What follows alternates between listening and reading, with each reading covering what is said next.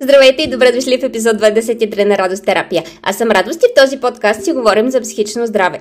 Продължавам темата от предния път, свързана с мотивацията. Тя е съдвижваща сила и е важна за случването на много неща, но не е превозното средство, което ще ви заведе до желаното място. Тя е началото. Как ще продължите, зависи изцяло от вас.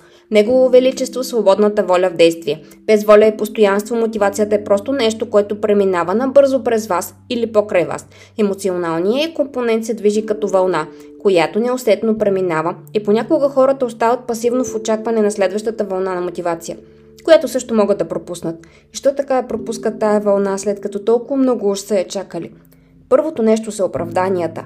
Не е момента, не съм готов, нямам време, не знам как, имам твърде много други неща на главата си в момента. Познато ли ви е? Всичко това е само фасада. Винаги, винаги, винаги има нещо повече от това. Нещо отзад. Нещо по-надълбоко. Какво има зад твоето оправдание? Склонен ли си да бъдеш честен със себе си и да надзърнеш? Често пъти отвъд е страха. Да не сгреша, да не направя грешен избор, да не тръгна в грешната посока. И какво ако се случи? Кое е най-страшното, което може да ти се случи, ако сгрешиш? А най-хубавото? А най-реалистичното? Говорим за грешката сякаш е факт, а тя не е. Тя е страх. Имаш ли някакви реални доводи за своите опасения? Имаш ли доказателства за обратното? Понякога това, което блокира мотивацията е, че обвързваме визията с твърде много сложности и понеже не се струва твърде сложно, почваме да го избутваме за някога, което между впрочем е много близо до никога, защото някой ден го няма в календара. Но да се върнем на осложнените неща в главата ни. Мисля си, че е много сложно, въобще не е задължително да е вярно. Мислите не са факти. Пък и обикновено има и по-лесен начин. Опитали се да го намериш? Има една притча за човек, който вървял по един път. Колкото повече се движил, толкова повече препятствия и трудности срещал.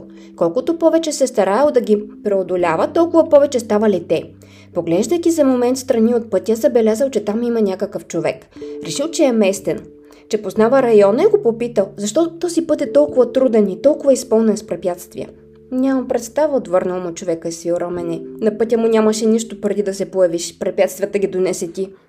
Понякога, когато нещата не се струват твърде сложни и изискващи твърде много енергия, е знак, че ние самите сме се изчерпали и я нямаме тази енергия. Липсва не енергия, а не мотивация. Това тогава е нужно да си починем, да презаредим, а не да се отказваме, да си набавим енергия, точно защото ще ни трябва, за да случим нещата, които са ни важни. Ако пък наистина е много сложно, има вариант да е много компонентно. Раздели го на по-малки проекти, след това всеки проект на отделни задачи и след това се заеми с всяка една задача по-отделно. Още ли е толкова сложно?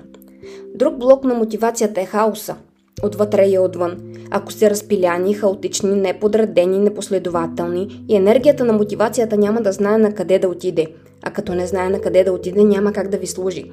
Подредете си идеята, подредете си пространството, подредете си времето, ако е нужно и парите, и след това си подредете последователността на действията. Реда винаги е по-добрия вариант от хаоса. В реда нещата се подреждат. Хаоса, той си е просто цялостен всеобхватен мишмаш.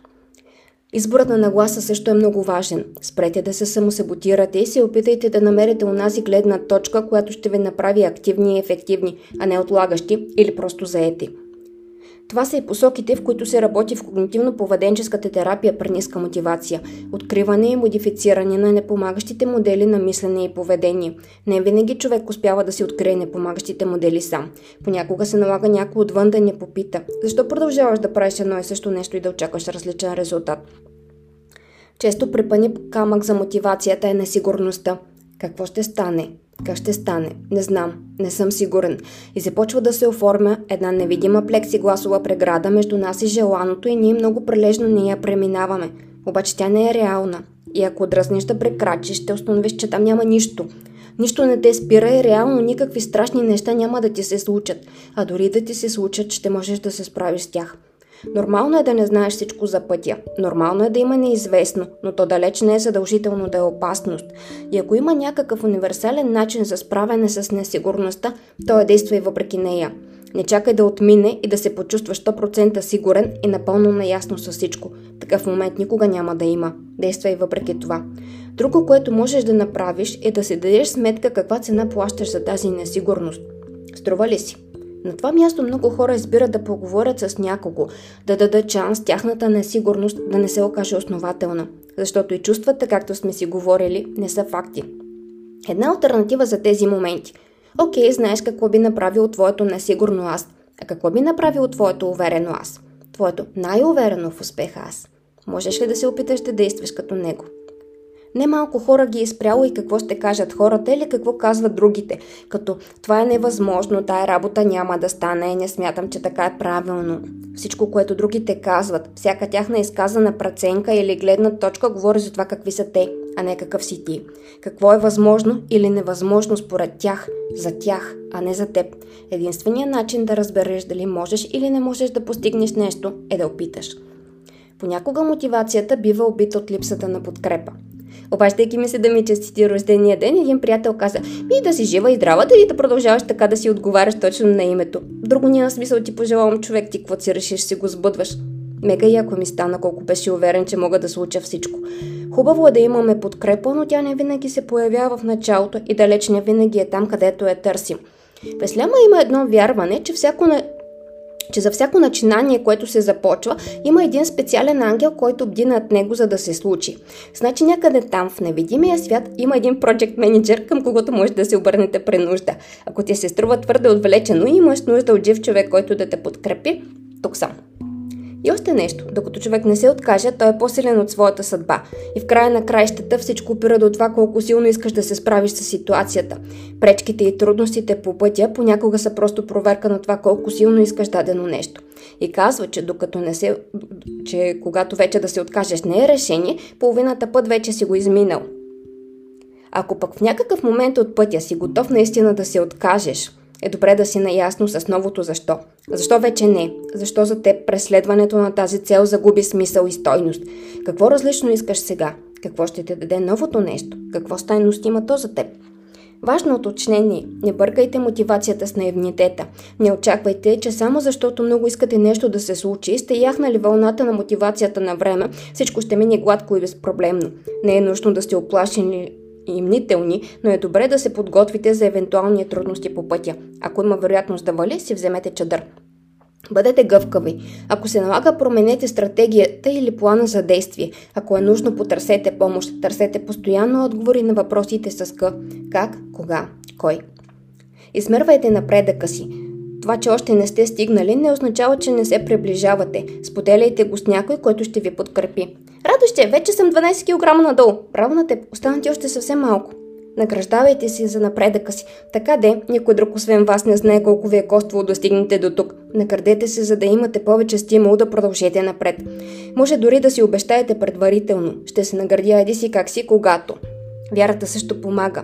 Чистата и неподправена вътрешна вяра. Тя не е моментно състояние, тя е избор. И този избор звучи наобщо така. Вместо да се страхувам от неизвестното, аз избирам да вярвам, че ще се случи. Ще се получи. Казват, че ако сърдечен хирург се усъмни, че сърцето ще тръгне отново след операцията, има засечка. Ако вярва, не среща проблеми. Избирам вярата пред страха, защото тя е по-добра за мен, за моето желание и за моето психично здраве. А твоите страхове съмнения носят ли ти някаква полза? За теб, за твоето желание, за твоето психично здраве. Какво би ти било по-полезно? Понякога е вдъхновяващо и мотивиращо да се запознаеш с историята на някой, който е минал преди теб, защото света е толкова голям, че няма нещо, което вече да не е било. Едва ли си първия, който ще извърви този път. Потърси информация как другите са го направили. Може да откриеш полезни неща за това какви, какво би могло да ти помогне и какво не. Вдъхновяващите цитати, утвърждения и вижен борт помагат, но само до някъде. Колкото и добре да звучат или да изглеждат, ако не ви потикват към действия, са безполезни. И за финал да се върнем от начало. Мотивацията е енергия и тази енергия може да бъде освоена само и единствено, ако я вложите в действие на време. Колкото по-близо до появата и я използвате за да свършите дадено нещо, толкова повече енергия ще има за влагане. Колкото повече отлагате, толкова по-малко мотивационна енергия ще остане. Така изглеждат най-общи нещата за мотивацията. Има ли някакъв конкретен вид мотивация, за който искате да си поговорим? Ще се радвам да ми пишете и да ми споделите. Може би е добре да каже и какво да не бъркаме с мотив... липсата на мотивация или с ниска мотивация. Депресията. В депресивен епизод човек вярва, че е неспособен да се справи, че всички други се справят по-добре от него и че живота е непосилно труден. Психичната енергия се, изкар... се изхарчва в мисли за безпомощност. Действия липсват. Мотивацията дори за терапия е изключително трудна. Бърнаут. Прегарянето, изчерпването, изхарчването и живота на кредит от себе си не е липса на мотивация, както казах по-рано, то е липса на енергия. Нямам сили за това. Е различно от не съм достатъчно мотивиран да го направя. Затова ще си поговорим повече в следващия епизод на Радост терапия. Човек може да има здравословен проблем, може да преживява скръп, може да е нещо друго, което да го е събрало в себе си и отвън да изглежда, че не се движи и че му липса мотивация. Работата отвътре е еднакво значима с работата отвън. Социалната тревожност и избягващото личностно разстройство. Окей, в мека форма за учения модел на избягващ копинг на всичко, което е трудно и притеснително, не е липса на мотивация, а по-скоро мотивация за избягване на неуспех и дискомфорт. Възможно е да го има и при генерализираното тревожно разстройство и при някои специфични фобии. Зависимата личност просто има мотивация, която може да не разберем, че я има. Там успехът е в копчването в нещо или някой, който е източник на висока емоционална стойност. Мотивацията в психотичен епизод е още по-трудна за разбиране. Всичко това ми се иска да ви кажа, да не бързате да съдите другите, ако тяхната мотивация е различна от вашата. Вече ако целите и ценностите ви в живота се окажат несъвместими, това е друго нещо, но докато има пространство, всеки да преследва важните за него неща по начина по който намира за удачен си е вреда на нещата. Толкова за днес. Хубави дни, много радост и движение напред!